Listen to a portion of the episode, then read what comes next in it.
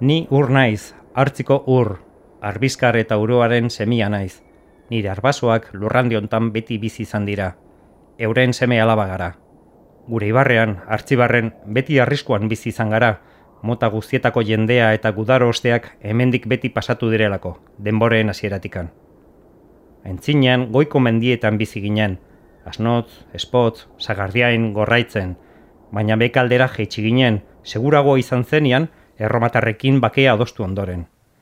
Nire itatxi neguko gabietan, supasterrean, aintziniko historia kontatzen zizkigun, gurasoetatik seme alabetarat pasatutako historio zaharrak, gure ibarrera arranuen gudari bitxi hoiek heldu ziren aroatik.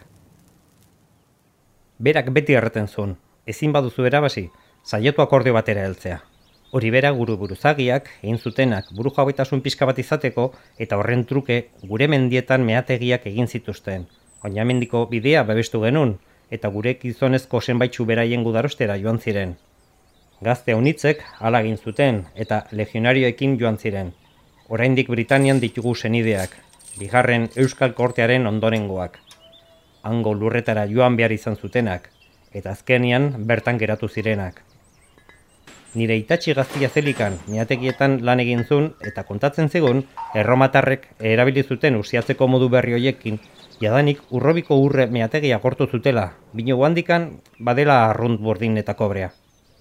Horren bertze jendeak meak eta salgaiak garraiatzeko bide handi bat eraiki zuten. Sekulan ez genuen leno ikusi olakorikan.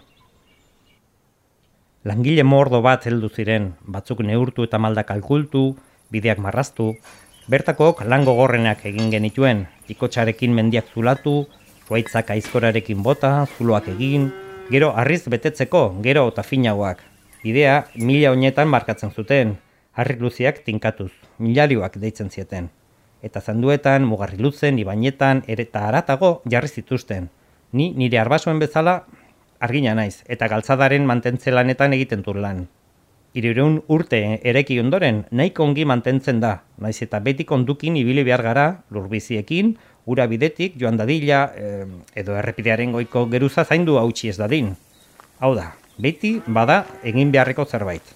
Orain hartzin terma batzuk eraikitzen ari gara, galtzada ondoan, kanpotarren atxeden tokia bezala, zaldi nekatua aldatu ahal izateko, eta bidea zaintzeko postua. Ez dira egin ditugun lehenak. Lehenago bertze batzuk arrun politak egin genetuen, mosaiko zegindak, baina gudari germaniarrak suntxitu zituzten, iruña eta ledenakoak bezala. Naiko nuke gure lana denboran zehari irautea, eta terma hauek gure semealabek noizbait ezagutzea. Lehena ipatu dudan bezala, gure barretik jenda unitz pasatzen bai da.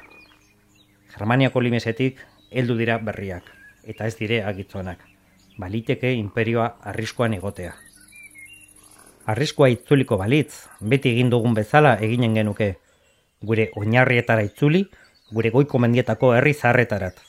Han, berriz aukera bat heldu arte, itxoiten, guria dena berreskuratzeko.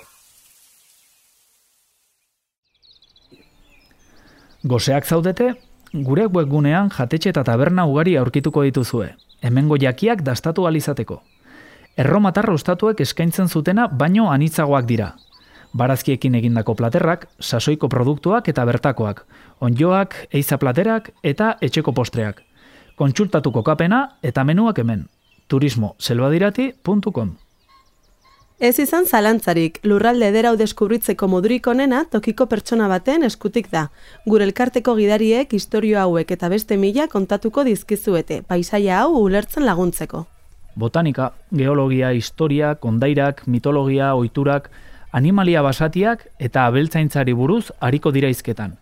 Kontaktua gure webgunean aurkituko duzue. turismoselbadirati.com